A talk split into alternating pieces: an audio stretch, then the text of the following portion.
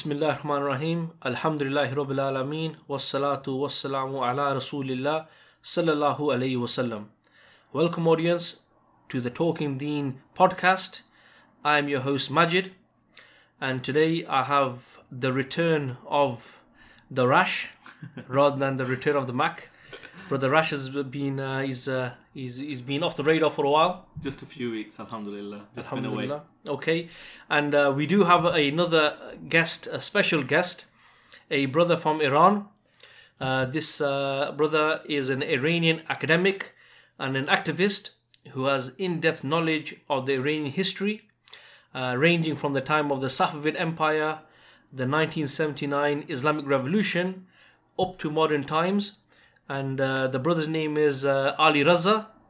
Uh, Assalamu alaikum, brother Ali Raza. Welcome to the show. Wa alaikum assalam wa rahmatullah. Thank you for your invitation, Brother Maj. No problem. Yes, no problem. Start, inshallah. Okay, so inshallah, let, I think we should get really into this one because I- I've been looking forward to this episode uh, because there's so much to speak about, and um, I did want to ask how Rash's holiday was, but we'll uh, leave that for another time. Uh, so yeah, inshallah, the, as you know, this topic is about the latest issue uh, concerning the conflict between America and Iran. So what we've seen in the last couple of weeks is there was an incident on the 29th of December where the uh, uh, Americans they killed quite a few Iranian-backed militiamen in Iraq and in Syria, and as, as a response, uh, an Iranian-backed militia called the Kataib Hezbollah they attacked uh, the U.S. embassy in Baghdad, um, and what we see after that was on the 3rd of January, America assassinated General Qasem Soleimani um, on the orders of President Trump. And Qasem Soleimani, uh, we'll speak a little, bo- a little bit more about him later, but he was, as they say, uh, probably the second most powerful man in Iran. Uh, then we saw Iran threaten America with severe revenge, and we even saw Iraqi lawmakers um, pass a non binding resolution calling on the government to end foreign troop presence in Iraq. Um, and subhanallah, on the on the 8th of January, in a military operation codenamed Operation Martyr Soleimani, the Iranian uh, Revolutionary Guard Corps they launched numerous ballistic missile attacks at the Ain al Assad air, air base in Al Anbar uh, governorate in Iraq, and also another air base in Erbil. Um, and also around the same time, actually on the same on the same night, we see that uh, a passenger uh, airline for the a Ukrainian passenger airline was shot down, killing uh, 176 people on board. Now, at that time, uh, nobody knew they were shot down other than the people who shot them down. But um, now, today, the uh, Iranians have actually uh, accepted that this was a human mistake. But we'll speak a little bit more about that. So, before getting into the, the sort of meat of the, the discussion, um, what I would say is that the whole issue that's escalated is because of the person that was assassinated, and that was Qasem Soleimani. So, you know, uh, it may be a good place to start, Rash, if we can maybe speak a little bit about uh, Qasem Soleimani to uh, update you know, anyone who doesn't know who he was. Yeah, so that's quite an interesting question to start off with, really, because I think the reason why a lot of people didn't know about him is he's not your he's not like a politician. You know, a lot a lot of the conflicts that have been going on, a lot of the times when you hear things in international media, it tends to be like political figures. It tends to be political figures. So, with the, with the case of Qasem Soleimani, because he was more he was a major general, and he was part of the Islamic Revolutionary um, Guard Corps. He was actually part of the Quds Force, and that Quds Force was, if you want to explain it, it's almost like the equivalent of the CIA for America. It's like a, a force that is involved in kind of projects and activity which is more aligned to kind of not outright military action that is just done you know on the forefront it sometimes is kind of undercover that kind of activity as well. Uh, covert. covert is the right word to use yeah. So the thing is the reason why this is so significant is at the end of the day he, he had he had built quite a very popular support within iran. To the extent that many people saw him as someone who like represented the revolution represented the the ideals of Muslims that are that were living in Iran. And to the extent that he'd he'd built up to this position because of lots of past history within the within the military that supported the the general masses ideals and in fact some people were even saying that you mentioned that the second most powerful person in Iran some people even say that arguably he was the most powerful or the most supported person in Iran Okay, okay especially I think more recently because there is a bit more of an uprising against the the current status quo and against the the Ayatollah and against the current regime. So he did have that level of support. Um, and maybe the reason we didn't hear his name as much before is, like I said, is because he was more of a military figure than a political figure. Okay, so um, so brother Ali Raza, uh, what's the uh, the view of uh, Qasim Soleimani from within Iran? There are quite few different views actually about Qasim Soleimani in Iran. the religious people they see him like the mainly as a, like the commander of like the Islam or soldier of Islam, rather you know like the, as he said himself basically. The nationalism people see him as a, like the national hero, like the who defending like the you know Iranian like the Iran's border, you know, like the outside Iran basically.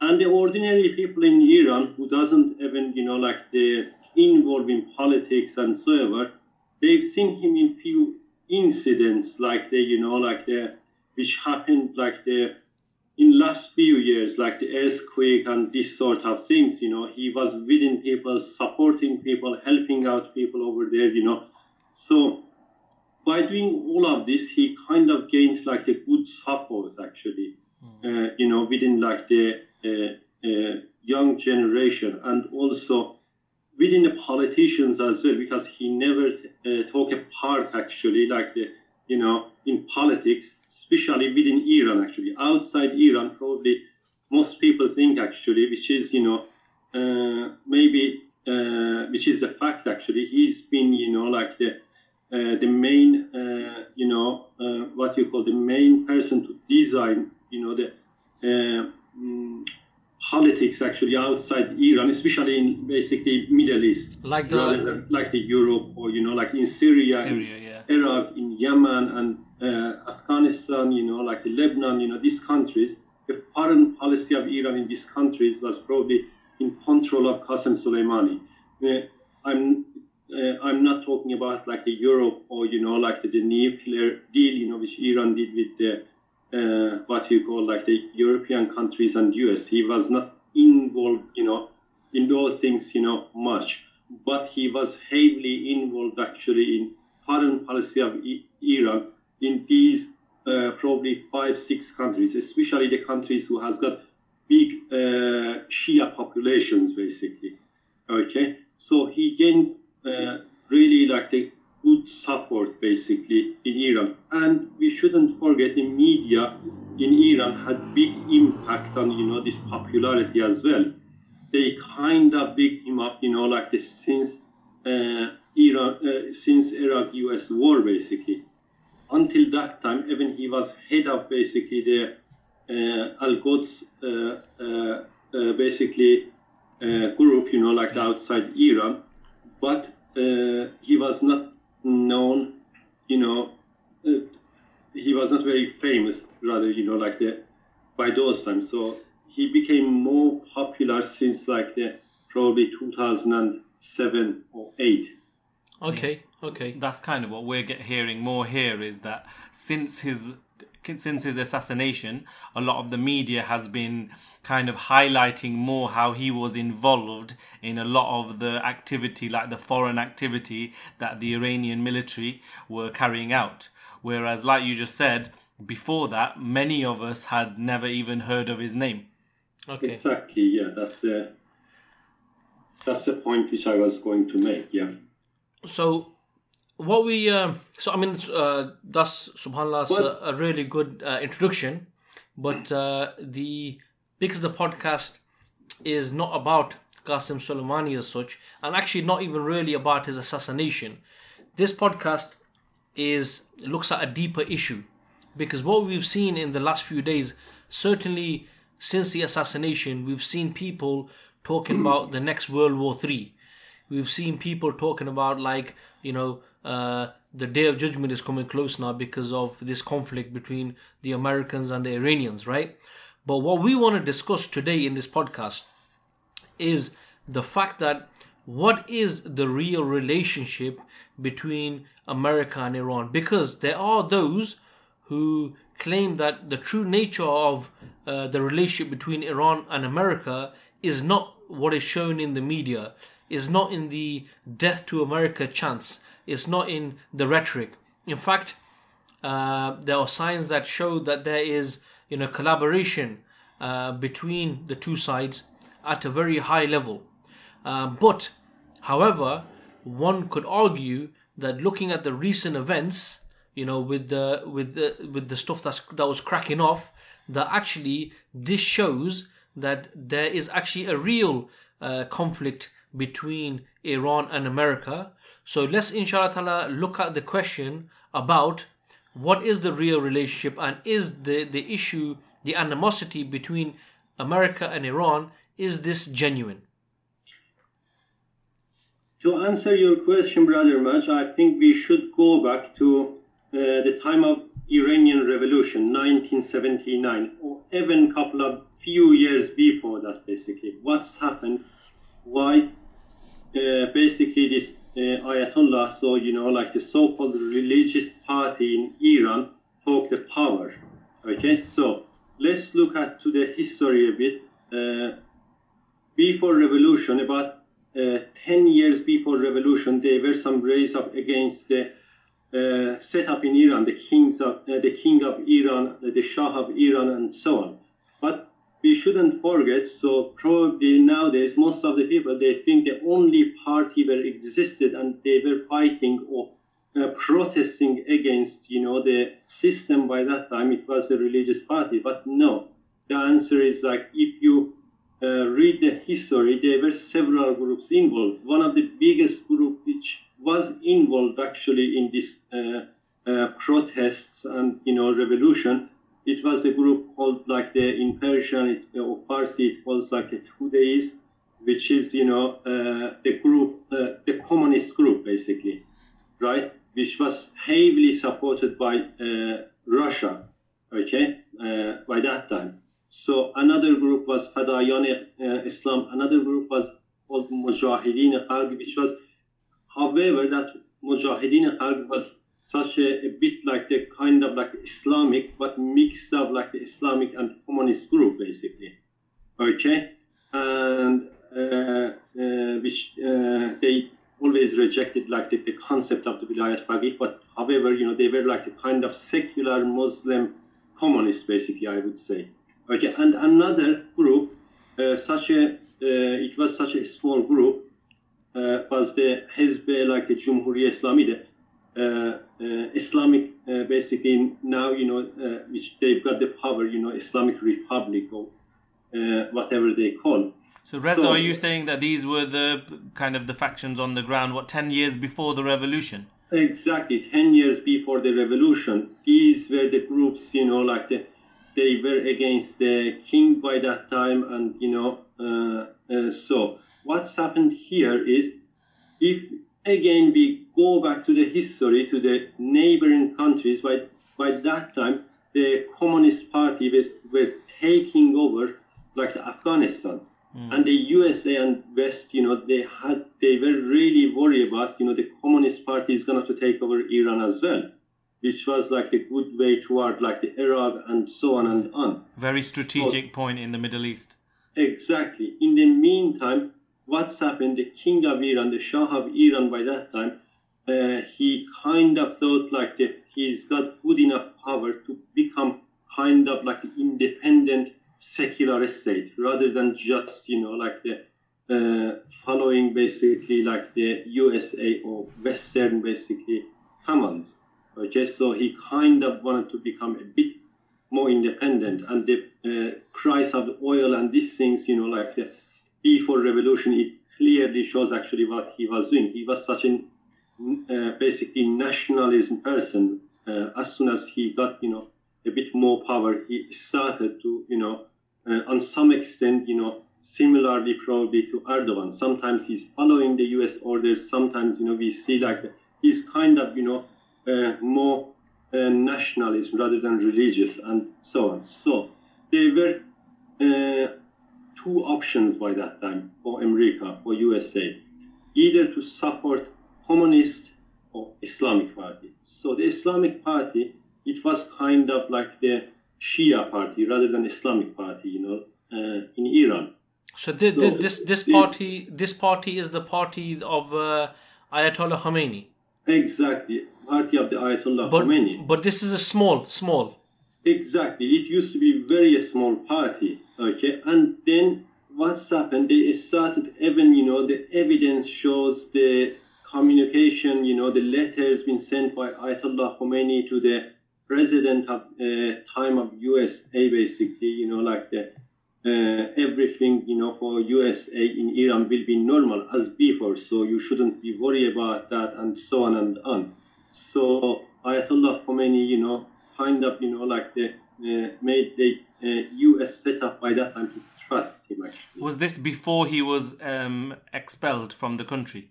Exactly. Mm. Yeah. Uh, before even he was expelled mm. from the uh, country, and later, you know, like the, we've got even more evidence later when Ayatollah Khomeini was in Paris, basically in uh, France.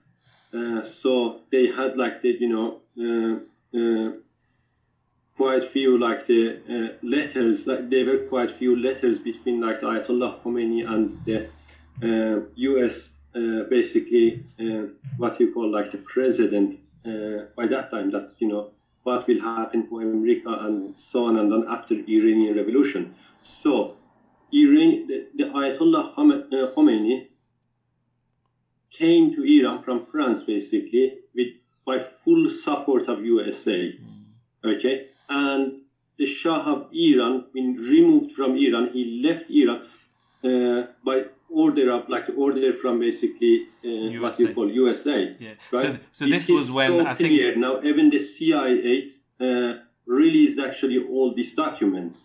So yeah, I mean, were, yeah. I mean, you, from from these documents you're on about the declassified CIA documents, uh, it shows that there was uh, contact between Khomeini and the Americans in 1963 when basically uh, Khomeini uh, he sent a message to the Kennedy administration uh, advising them advising them that he was not opposed to American interest in Iran.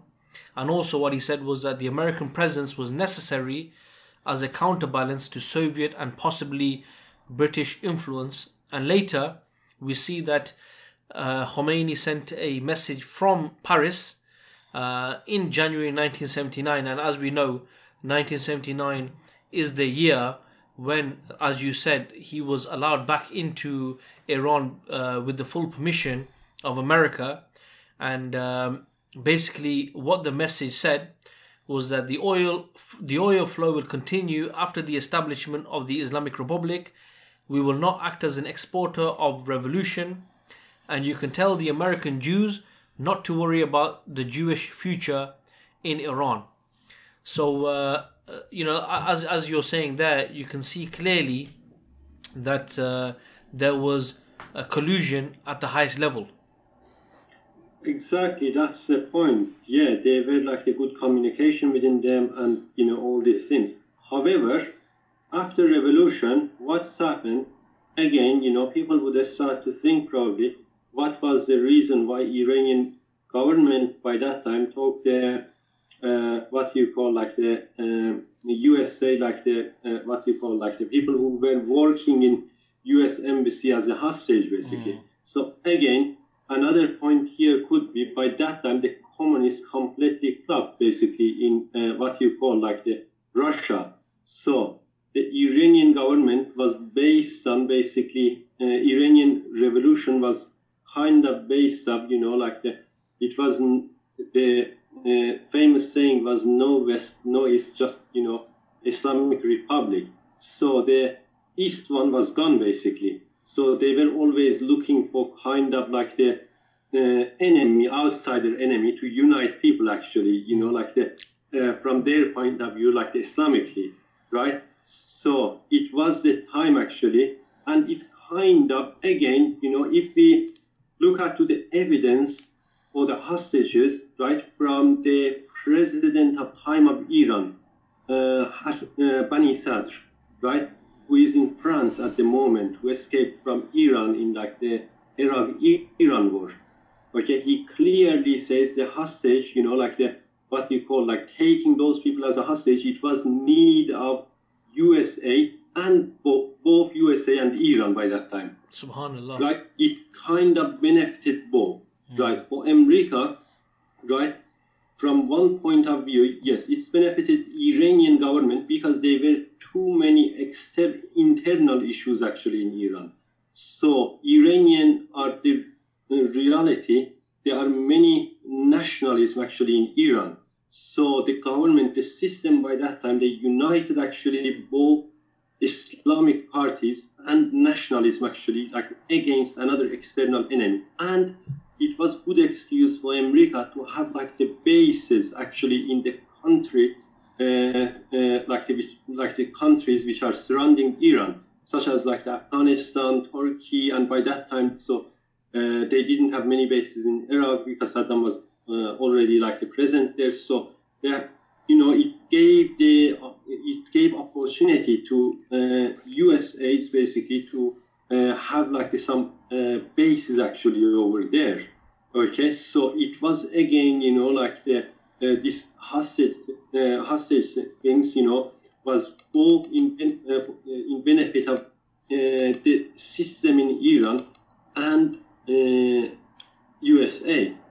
Okay, so everything, you know, yes, that's right. It's not like the probably people start to think, you know, I'm not I'm not saying this clearly. It is something written that the USA ordered the Iranian government to take those people as a hostage. Okay? But it was something, you know, which was fulfilling the objective of both sides, basically. Okay, it was something like an unwritten agreement between actually these two systems.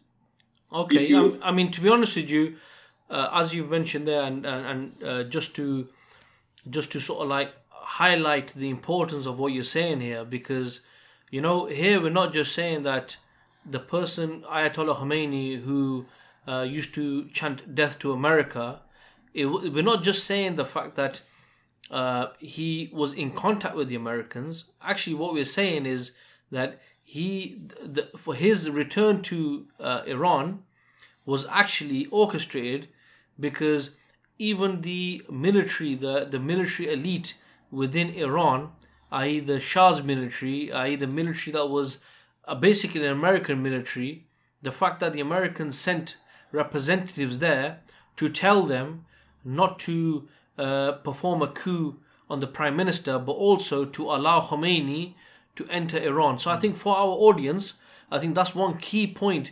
What we're what we're saying here is the. I mean, there's many quotes, but you know, I'm not going to go through, not go through them because you can actually check all this up because a lot of this is you'll find on declassified uh, information. But mm. just a point I want to highlight, Rash, because it's a massive point. The fact that the Americans, from the very beginning, in a way, you'd say, orchestrated the birth of the Islamic Revolution Republic in Iran. Exactly. And the, the way to look at it as well, there was a lot of uproar when some of these cables that were released by the BBC um, came out. The Iranian public were, you know, a lot of them kind of came out to say, you know, they were. This was shocking revelation, really, because the whole birth of that Islamic Republic was very much around the idea that we don't want um, America to have any influence over us anymore because of the previous administration and previous regime.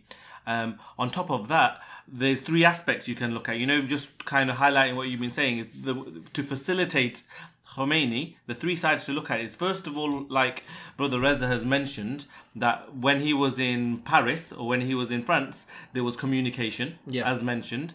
Secondly, the fact that um, the Shah actually left Iran, or he actually went on a vacation and even that was facilitated by the US because they said, look, there's there's issues on the ground here to just settle things down a little bit. It's convenient if you go away for a little while. And then the third aspect is that the the military itself allowed Khomeini to come back and establish that position in a time when he had support, yet the the pre you know the Shah would not have allowed what happened afterwards if he was there possibly. But so if you see that those three elements already highlight what strong uh, control the US already had on the birth of this republic. So that is just one aspect. I think we'll speak about a few other, but that just highlights one aspect of is there really this conflict between US and Iran if the very birth of that was aided and abetted by the, the US administration even there was uh, a, uh, a secret document that was released after 35 years mm. where it was made clear to Khomeini by the Americans that they were flexible about the Iranian political system. Mm. So, so the Wilayat al-Faqih system, basically, they were flexible on that. Okay, so let's move on a little. I think you guys have really given some some uh, beautiful examples, and and this is something which is not opinion based these are some things which are in the open now. So we see that from the very first, from the onset, that America was involved with the uh, uh, with the uh, Iranians, right? Um, so would we say that could somebody argue that Ayatollah Khomeini used them to get into power, but then soon as he was in power, then from then till now they've been enemies? So I would ask a question, maybe Reza can help us with this one, is that some people did argue that when Khomeini came in, or not just argue, obviously he dealt with some of the military to make sure he like purged some of the military to make sure that there wasn't as much influence. If there was any factions in the military that were still supportive of the Shah, then that to get rid of them. So people might argue that the Khomeini used America in order to get that position of um, influence and you know become in charge of, of Iran at the time. Exactly. And and then subsequently carried out whatever his will was. Yeah. but then I think and you can give us some detail on this I think subsequently and history testifies to this that all of the expeditions that America have been carrying out in the region like in the likes of Afghanistan and Iraq these have been aided by Iraq I'm sorry by Iran and by their military. So, can anybody really conclude that you know they're not carrying out activity that is in both of their interests, both U.S. and Iran? It was actually really good question from brother Rash. So, uh, are they really Iran and America? Are they really enemy? Or so? Uh, if we look at from aspect of right, they in last at least you know like the 20 years so clearly they worked toward actually the same objective. Whether iranian like the uh, leader or uh, the supreme leader Khamenei and the revolutionary guard they saying you know death to america or not you know. Whether they're saying or not they worked actually toward the same objectives so we shouldn't look at from the aspect of you know like the, what they're saying actually. We should look at to what they're doing. What they're doing, yeah, yeah. Exactly. Actions, In reality, what actions they're doing, speak louder than words, yeah. Exactly. It tells us everything. Actually, you know, the way they work. Actually, and another thing, if they were real enemy, okay, if America was like the, you know, uh, what you call enemy for Iran, why Iran kind of invited with again her action, okay, not by saying, okay, in saying it was against actually even its against right now, you know, like the Americans, like the troops and military bases actually in like the country surrounded, uh, like the surrounded Iran, but in action, no. Iran invited the Iranian government. When we're talking about Iran, it's the Iranian system government rather than evil, right? The Iranian system or government, and mainly the supreme leader and revolutionary guard, they invited actually America to Afghanistan right? So because they thought Taliban is big threat for Iranian like the government, okay, for the Shia system, for Wilayat Faqih system, right? So America was less risky for Iranian government than Taliban. That is why uh, uh, Iranian government, in fact, invited uh, America to uh, Afghanistan. And what I mean by inviting, so they gave all the information actually about the mm, you know Taliban's and you know how they should attack the Taliban's and so on and on, uh, which been admitted again by president of time of Iran, Khatami. Right, he was one uh, the reformer. Even ju- ju- just to stop stop you there for a second, uh, uh, Yeah. brother Ali Raza.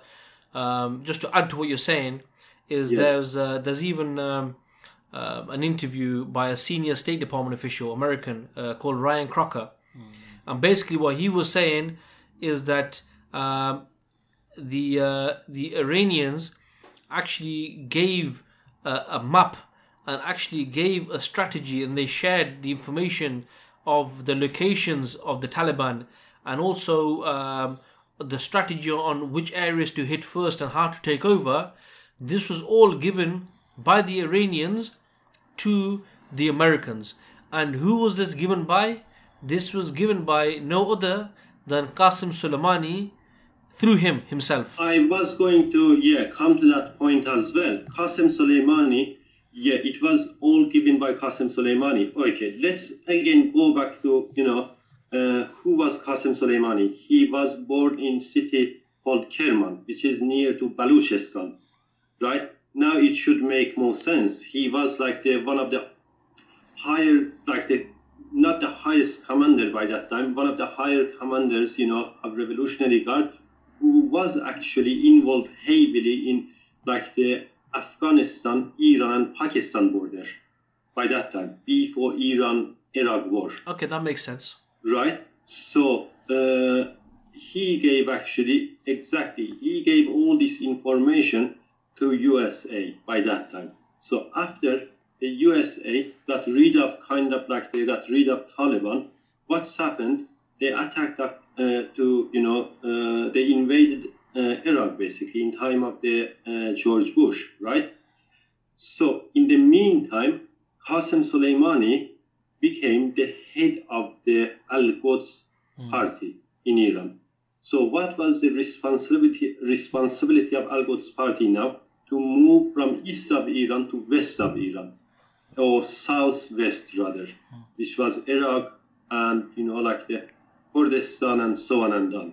Okay, now what's happened because of the eight years war between Iran and Iraq, right? The Iranian, especially Revolutionary Guard, they had all the information about the what you call like the places, like the you know the uh, what you call like the army bases, like the in Iraq and so on and on. They So- had many so- so are you- are- and Are you talk? Yes. Are you talking about Iraq now? Or are you talking about Afghanistan? yeah, I, I'm I moved from basically Afghanistan to Iraq. Now. So- So, so- Qasem Soleimani been moved from like the east of Iran and took over the, you know, uh, what you call like the been uh, replaced by another like the commander, like the revolution uh, commander who was the head of uh, Al Quds, basically Hezb. Okay. Uh, uh, Is this because is this because that Quds force was being utilized in kind of all of those strategic projects in those neighboring countries? Exactly. They knew they had all the informations basically about like the all like the army bases in Afghanistan first and then in Iraq as well because of the eight years war between Iraq and Iran. Right? So now it was the time, okay, they gave all the information basically to uh, USA, you know, like in Iraq. And that is why even if we think about that, you know, like the, USA invaded Iraq in how many days? Probably between 20 to 30 days, right? Yeah. They knew exactly where is where, okay? And they took over the country in basically uh, what you call like the uh, within a month. But the most important point here, if we move on from like the what you call the role of Qasem Soleimani, okay, let's move to Iraq after war basically. America gave the ruling system of like the Iraq directly to Iranian government, right? By bringing the uh, Hezb called Hezbollah Da'wa basically to the power. If we again read the history, most of the members of Hezbollah Da'wa they've been trained in Iraq, and the head of them was the president basically or prime minister by that time, Malik, uh, Malik Nur, Nouri al Maliki. Nuri, Nuri al Malik, sorry.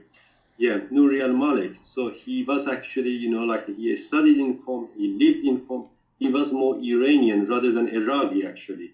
And we saw that, you know, like straight after he came to basically he took the power, right? So if Iran and America was enemy, okay, we should ask this question from ourselves: Why hmm. the American gave the ruling system even in Iraq to the Iran. party which was clearly supported by Iranian, not only Iranian government, by Iranian system, Velayat Faqih. Yeah, I, I, Right. and I think Reza, this is the the most important, well, one of the most important things that our audience should take away because a lot of the time, especially the assassination of Soleimani, now, what we see most of all is, you know, the mainstream media is very much trying to promote this, you know, war between the two the two countries. Hmm. You know, the mainstream media's objective in this whole episode, and not when I say mainstream media, nowadays that doesn't mean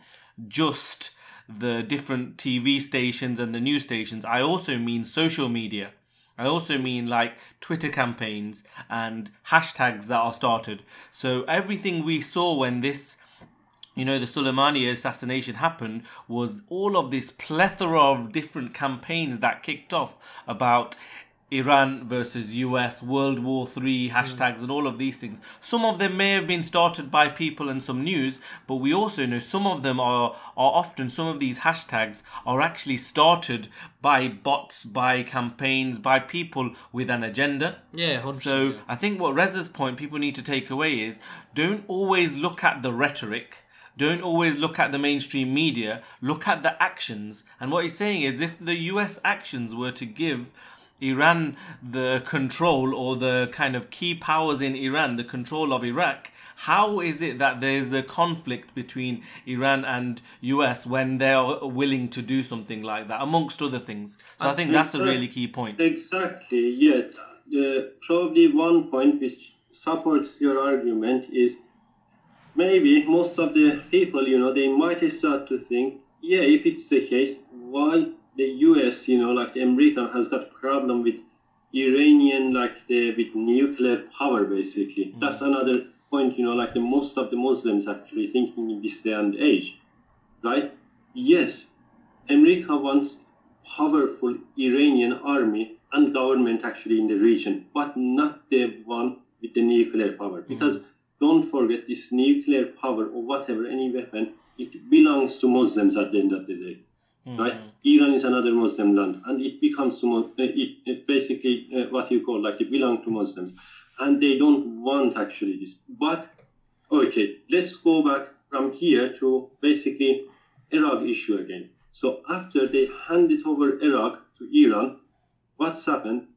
Few years later, we can see existence of uh, Daesh, ISIS. Right? even before that, ju- just just one thing I wanted to add was yes. just so that people don't think that uh, this is opinion based or we're making things up, but actually there were diplomatic cables that were leaked by WikiLeaks showed that showed that uh, you know the uh, the commander Petri- uh, Petraeus is it Petraeus? Petraeus. Petraeus, yeah, the main guy in uh, American guy in Iraq, where basically you know he himself was uh, communicating to Qasem Soleimani through the Iraqi leaders, and at one point uh, you may recall when uh, Muqtada al-Sadr and the Badr Brigade, I'm sure it's the Badr Brigade is his group was the Badr Brigade. Anyway, no, sorry, the Um, Ma- the Mahdi army, al-Mahdi. The- yeah, the Mahdi al-Mahdi, army, yeah. yeah.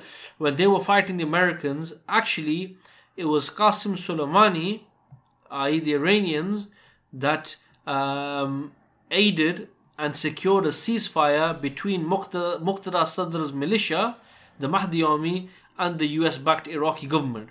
So, what you can see clearly, and I just want to make this clear to our audience out there, is the fact that what we can see is that if Iran really wanted to uh, uh, remove America from the region, if it really wanted to give a killer blow to its number one enemy, the Great Satan, okay, it could have done that in Afghanistan and Iraq, especially with the majority of the uh, American military in those areas.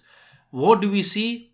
We see that when the Amer- when the Americans came in Iraq, the message that came from Iran, i.e., from a, a, a religious Shia point of view, was that there is no jihad against the uh, Americans as long as they don't go to our red the red lines, i.e., as long as they don't go to our uh, like shrines and our you know uh, uh, religious places. Basically, we don't have a problem with them if they if as long as they don't go that far. So what we can clearly see is that if they wanted to give America a nosebleed and make this a Vietnam for America, they could have easily done that. But what did they do? They neutralized the uh, Shia uh, factions of Iraq to accept America. And then, like you said, and it's a fantastic point you made, Brother Ali Raza, is that the government that came in place, the Nouri Malki government, this was one which was uh, commanded from Iran, from Tehran. And to think that the Americans would have gone to such a big uh, expense to remove Saddam Hussein and all this to and to give it to on a plate to their biggest enemy Iran in the region that's obviously not going to happen. The Americans are not this stupid. Yeah and you know, exactly. And even the even after that the existence of like the uh, Daesh like in Iraq and then Syria right? And then it kind of was extending toward like the Lebanon as well. It gives us quite clear view toward like the, the Shia crescent basically, right? So, and it is exactly in middle of the basically all like the Muslim lands, right? So the Shia crescent is surrounded by like the basically, uh, if we call it like the, uh, I don't want to make it more like the sectarian, but you know, it's from fiqh point of view, like the Sunni Shia, uh, Sunni Muslims and Shia Muslims, right? The Shias are exactly within, like the, you know, like the exactly in center from like the what you call east to west of Middle East, right? So yeah. America clearly like the handing over basically these areas to Iran to make basically like to keep uh, mainly like the Arabs, you know, like in this fear, like the you know what Iran is actually always here, right? You need us to be in Middle East basically, and the Arabs they clear they we can clearly see they giving the you know uh, what you call basis for uh, U.S. basically what you call like the army, so on and on, and that is why we can see hundreds of like the U.S. army bases actually in uh, Muslim lands, and especially within like the uh, Middle East. Okay, yes. but that is we'll we'll come to that point in a moment because we do need to discuss. Uh, we will discuss what the purpose is of, of Iran. Why would America be supporting them? We will come to that. But you were going to mention about uh, how um, the Iranians helped the Americans against Daesh in Iraq and Syria. That's what you were going to touch upon. Maybe give us a few examples and we can move on, inshallah. Uh, sorry, can you ask your question once more, please? So, so basically, was, you were going to speak about the emergence of ISIS. Yes. And how Iran, in fact, facilitated also this to fight.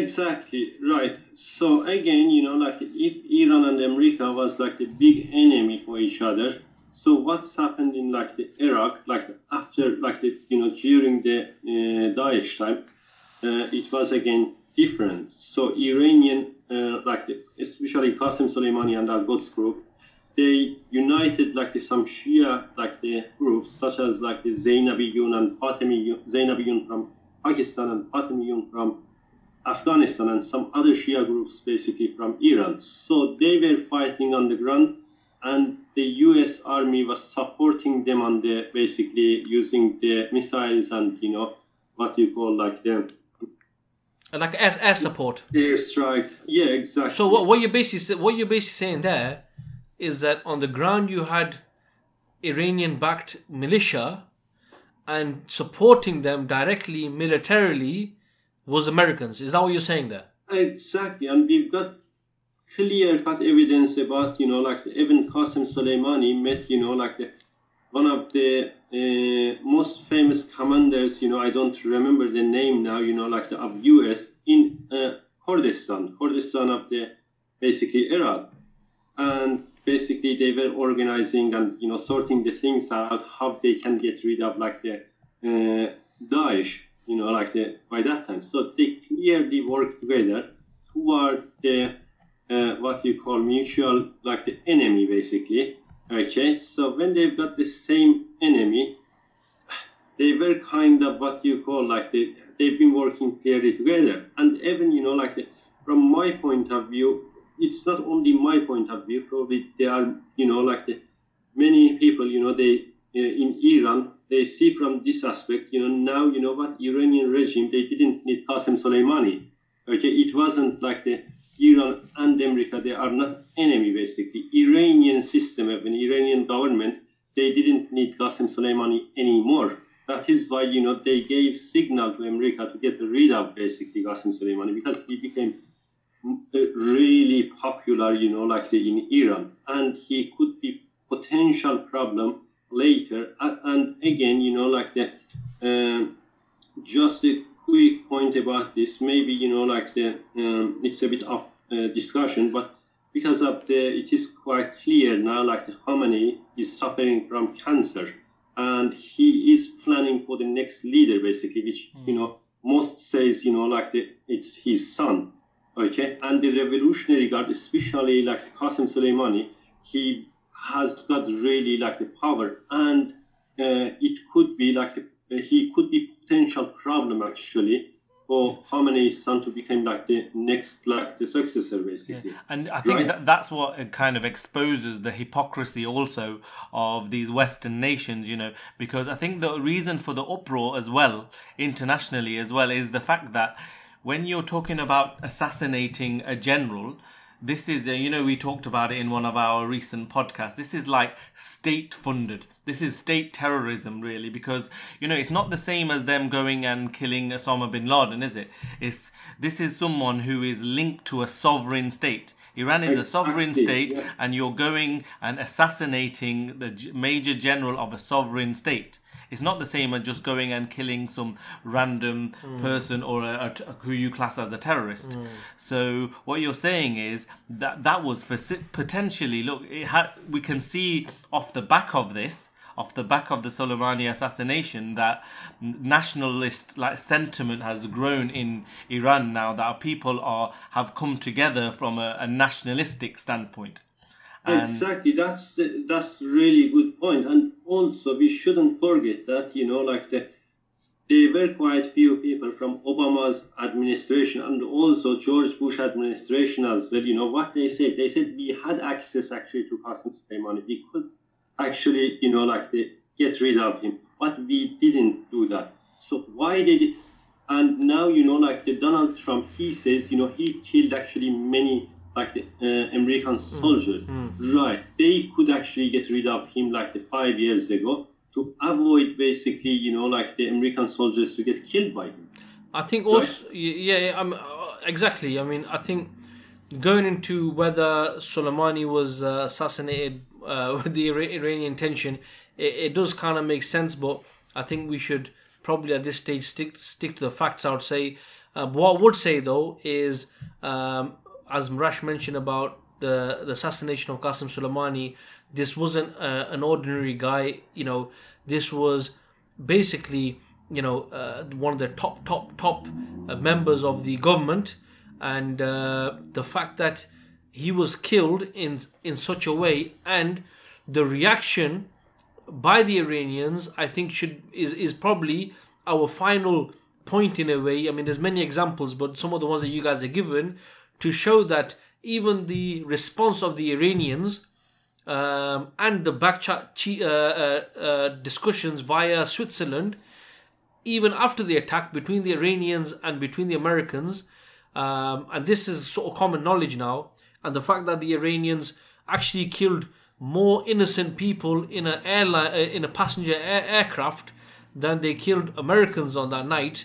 You know, it goes to show that the response, in my opinion, wasn't uh, the right response in the sense like you know to be honest with you if they had killed uh, Khamenei I honestly don't think the the response would have been even even much worse to be honest with you. But anyway listen because time is clicking on let's let's move on a bit uh, because I know obviously you know we've got our uh, Iran's uh, sort of specialist here, and uh, you know, inshallah you could speak for Iran Yeah, about just, Iran all day. Brother Mack, just Yes. one very quick point Yes. actually. You touched actually really good point as well. You know, the Iranian response, you know, for the revenge basically, right? What was that? It was like they targeted the military base, which was the biggest American military base, I think, is if I'm uh, right, you know, in Iraq. And even one Iraq, Iraq, in Iraq. in Iraq, yeah. Even one single person did not get basically killed there, right? So what it tells you, it clearly tells everyone, basically, you know what? Iran should have done some like the, something basically Iranian government because it was the requirement from the like the people on the ground, Yeah. right? But what's happened here? It it is quite clear that they already made the agreement. You know what? You guys leave the bases, right? And we're gonna attack here. That's you know. That, They, they, they told the Iraqis. exactly that, that that that's quite you know like the clear. Even one single person in biggest like the military base in Iraq wasn't present. Yeah, so yeah, it, yeah. it says everything basically. Exactly, exactly, and uh, and I think that that's you know really also highlights the fact that had there been a, a real a real um, issue between these two countries, then the Americans were certainly uh, in reach, and especially with what you mentioned earlier on in the podcast, that the Iranians actually know everything about Iraq, they know everything about Afghanistan, i.e., from an intelligence point of view, so they would have known where to hit, what to hit, and the fact that you know nobody, not a single person, even got scratched, and this was after the killing of such a high-profile person, really raises the questions. But okay, let, let's move on. Let's move on, inshallah ta'ala. So I think um, it would be fair to say, and certainly for those watching, or actually they're not watching because this is just an audio podcast, but for those people listening, um, that you know you guys have given out given some really clear examples of the uh, uh, collusion between Iran and America from the even before the 1979 revolution up until today. Um, so the next question, really uh, leading to you know uh, uh, to, to looking forward now. Um, so you know, what do you guys think are the plans for uh, America's plans, shall I say, for the region, and how does Iran play a part in this going forward? Because surely it does. I mean, the fact that soon after the, attack, Trump said, "I've told the UN that I want to sit down, I want to speak to the Iranians." You know, he even praised the Iranian people, and even he praised the Iranian government. Okay, so uh, what we can see is certainly America has uh, plans for the region, and Iran plays a, role in this as it has already done for the last few decades. What are these plans going forward? Oh, okay.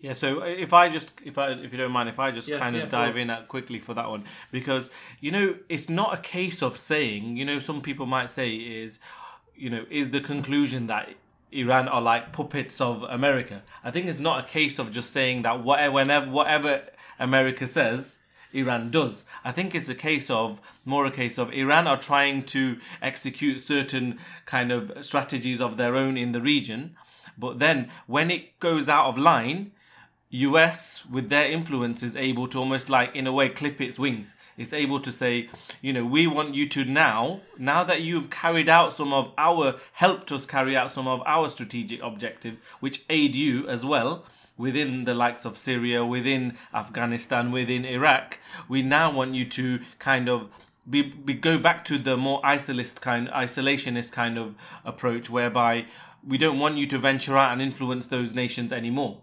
rather you know this is again where you know because there's as i think reza when you were telling me previously as well that some of the sentiment on the ground in iran is against the ayatollah against the current regime. There is a lot of uprisings. And you mentioned that I think when we were talking before the podcast that there are a lot of anti-government um, marches and protests going on, a lot of which that you would have thought if the US was sincere in any way that they would be promoting, the media would be showing this as well. Instead, all of that is being hidden.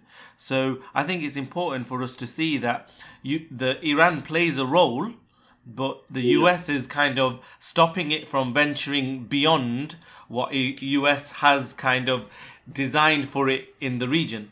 And that's why I think going forward, some of the things we probably need to discuss towards the kind of coming to the end of the podcast is, you know, Iran is kind of like a scarecrow in the region still, as kind of from the Shia side whilst the support they give more directly to the Saudis is like the other side to keep that conflict going and keep that fire burning. Uh, yes, it's a really good point you mentioned, brother, because uh, even, you know, now uh, we uh, sitting and talking, discussing here, there is a protest in Iran. Who knows actually that? No one knows. Why the media, you know, like the not like the, the Western media, they are not promoting that, right?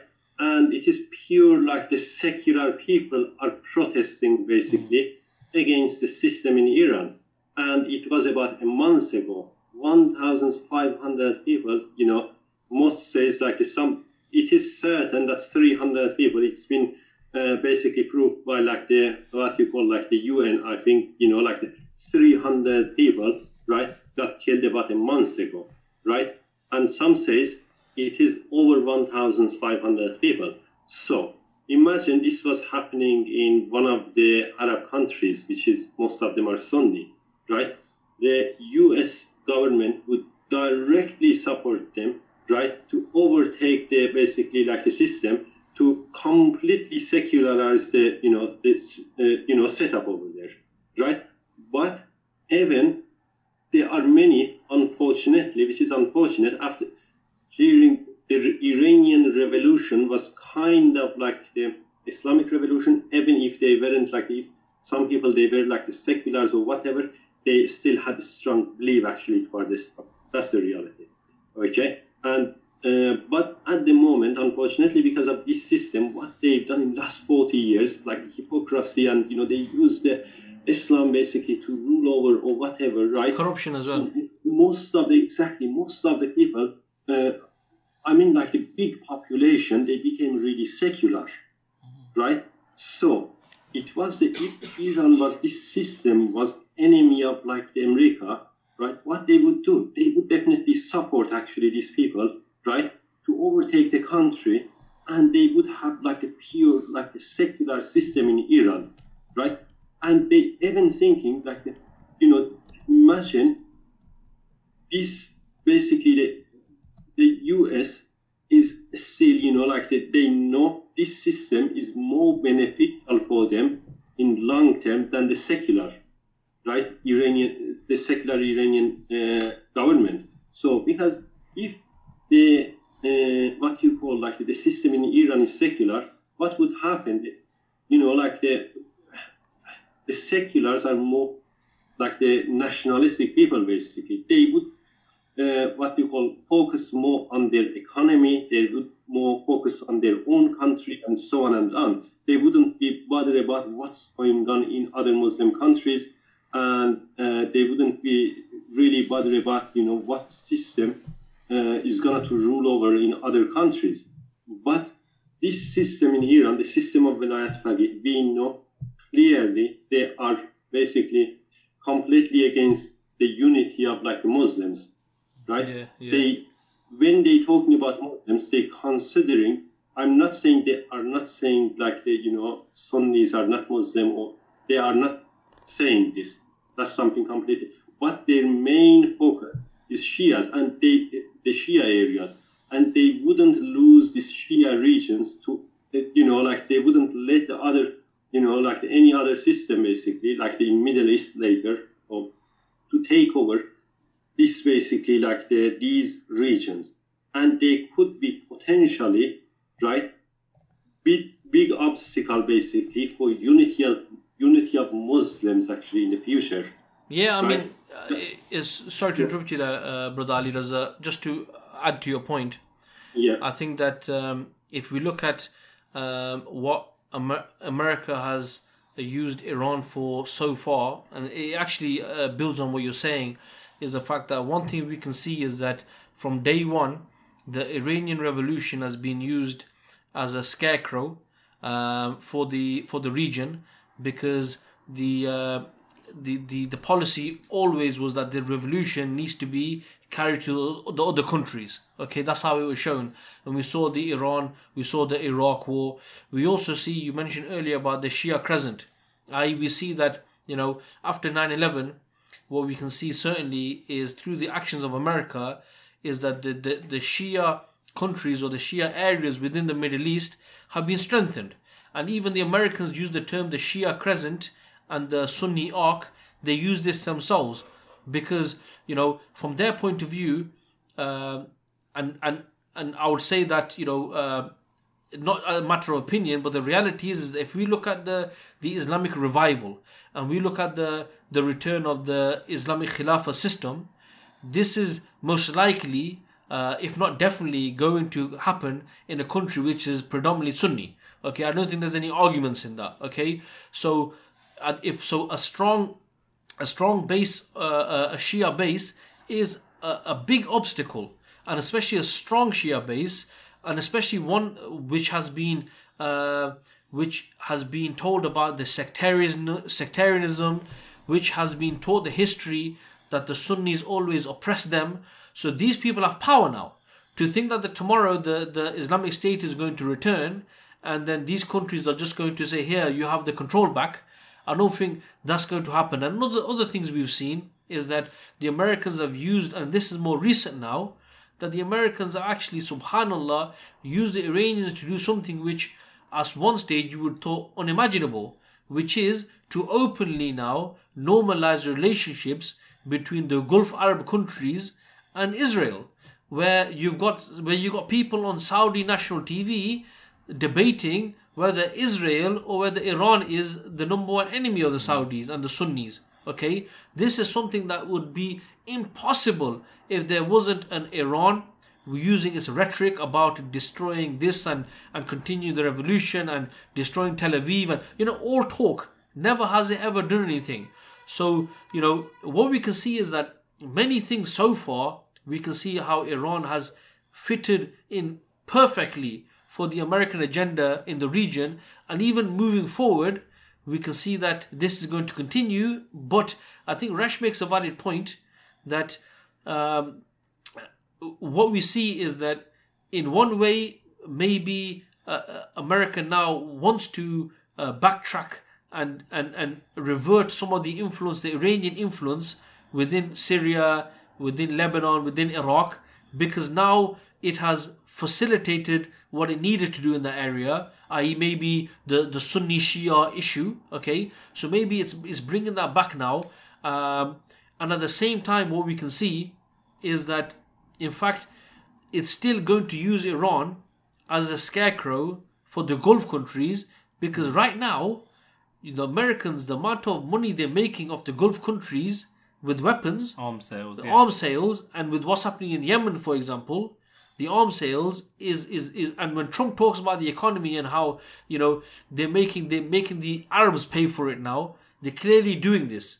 So we can see you know that there's many many advantages for the Iranians in the past and moving forward uh, for the Americans to use the Iranians, and it looks like the Iranians are happily to happy to fulfill this role. Yeah, and to be fair, this is what, you know, if you read the Brookings Institute paper that was released all the way back in 2009, it highlights just how important America sees Iran as a strategic kind of player within the Middle East. It, car- it kind of clarified within there that it would have lots of different kind of plans, plans from like several if something failed something else. So they had ideas of how you could dissuade the iranians from taking part in certain projects how they could disarm them how they could even go as far as causing a military coup and toppling the regime if they didn't carry out actions according to what they wanted.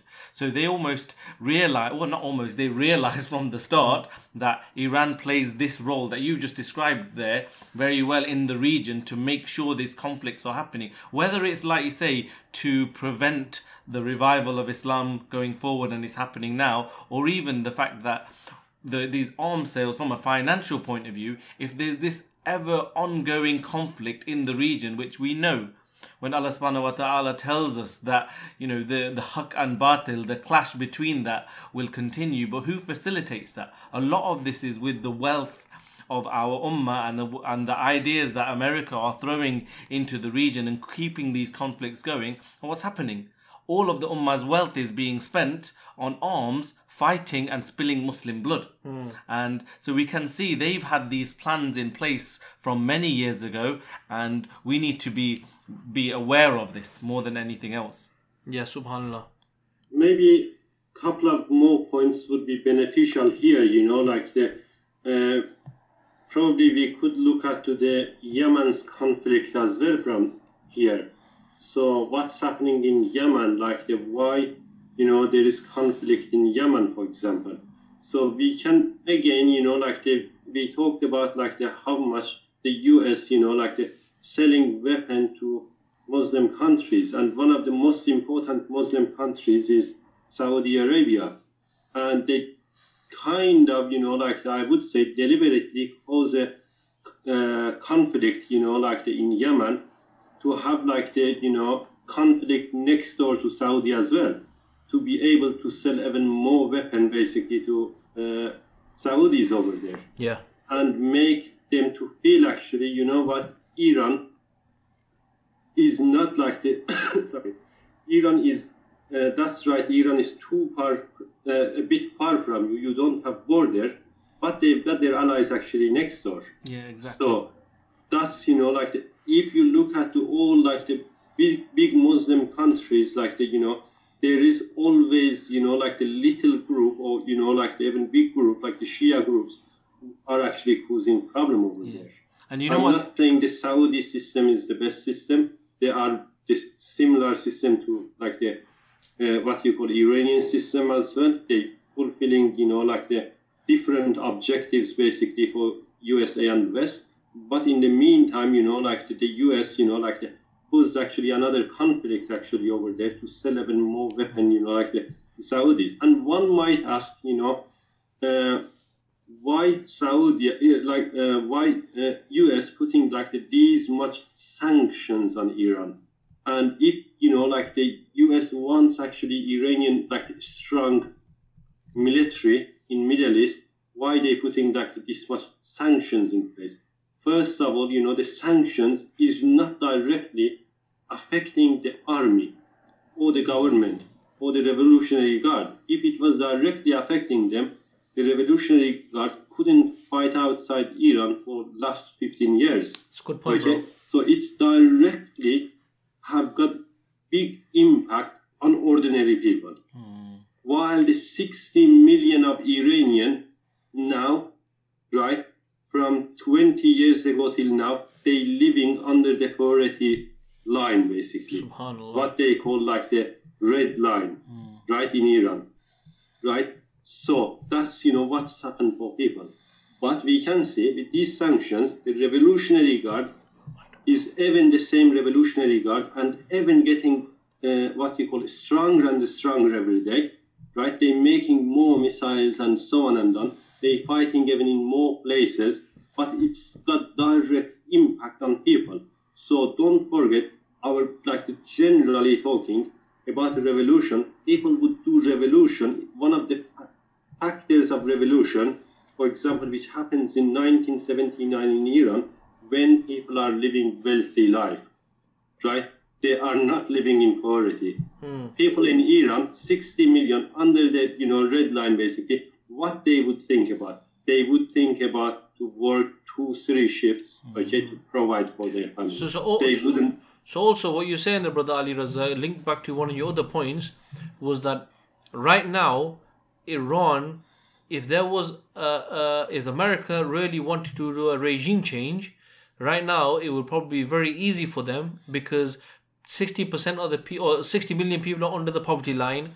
There's all these demonstrations that we're not finding about because the Western Western media, which knows about it but which isn't showing it, with all this conflict that happened, you know, you could argue that right now, if they wanted to, they could easily remove this system and put some secular people there, and it just goes to show what the Americans are like because, you know, inevitably their goal is to secularize the entire Muslim world, right? Um, Exactly. and and in a way, one could argue that okay, then well, if that's what they want to do, then they need to remove this system. But what we can see is that they actually benefit in two ways. Um, if I can quickly make this point with this system, the first one we've already talked about, i.e., the, the all the benefits that America uses Iran for. But the other point is that if you look at the 1979 revolution at that time, you could argue that people wanted Islam and they were behind this. But in almost 40 years or however long it's been, what we can see is through this corrupt system, through, through this corrupt ayatollahs, in fact, it's alienated these people from Islam. They now actually call themselves secular seculars. So in reality, they are promoting secularism in Iran, and when the moment is right, they will flick the switch and they will remove these ayatollahs from their thrones, and they can change the system uh, very quickly. Yeah, exactly. These ayatollahs, they really benefited, you know, like them, like the perfectly, whether you know willingly or unwillingly. Even you know, like the, let's look at to you know, like the probably one of the last points. You know, let's look at the 40 years ago. You know, like the or 20 years ago.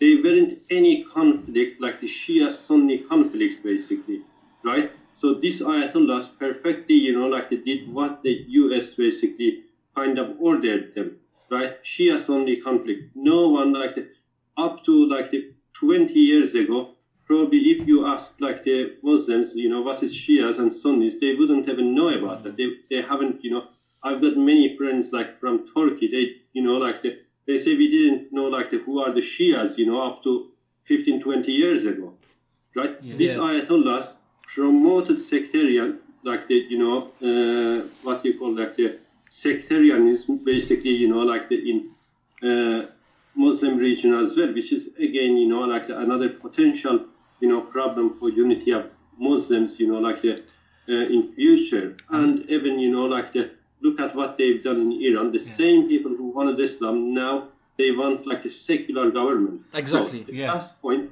last point, okay, with like the uh, uh, Muslims, you know, if they really think about right, this, you know, like the uh, Iranian system is gonna to revive actually the Ummah. I think they are definitely, you know, like the, they are definitely wrong because if they could revive actually the Ummah, first of all, they would revive actually people from their own country Yeah. Exactly. right? Exactly. And which we can clearly see they were big decline actually, like the, in Iran from religious point of view. So you would definitely say that from 40 years ago, the Islamic sentiment is not is nowhere near what it was 40 years ago. It's declined much more than that. Exactly, that's Yeah. the point, and I- we can clearly see in Iranian society basically. And that makes it quite clear why US are happy with the Ayatollahs there because it is ca- carrying that out. It's making sure that division remains to the extent that when Trump most recently after the Soleimani assassination, he did he did kind of do a bit of a veiled threat to the Europeans that look the Iranians are dangerous. They're just around the corner. You guys need to make sure you fund NATO in order that, you know, we're not in need of um, Middle Eastern oil anymore. We're self sufficient. You know, when he said that, I think maybe a lot of people didn't realize, but what he's saying under the hood is like, we can suffice ourselves with our own oil reserves.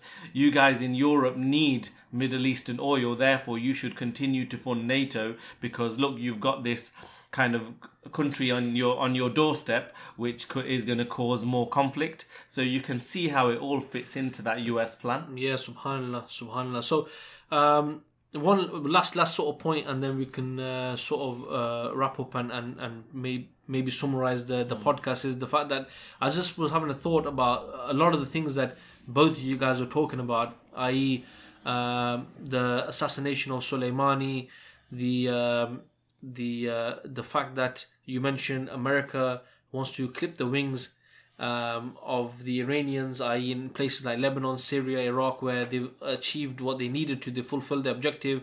And I was actually, uh, I did come across uh, an opinion, an analysis by someone, and, and actually what he was saying is that the Iranian government themselves, they're more than happy of of leaving places like um, uh, Syria and these places because a they're unpopular at home and secondly they cost money but just to quickly add at this point as well that we were speaking about the other day ali raza that uh, even the money that the uh, that was freed up, the Iranian money that was freed up through that nuclear deal, actually went and got pumped into the uh, Iranian activity abroad, which achieved the Americans' objective. But if I can finish my point, is that what he was saying is that uh, the Iranians want to leave these areas, but Soleimani is a fact, and he himself said that he's the one who runs the foreign policy, Iran's foreign policy in Lebanon, in Syria, in Iraq.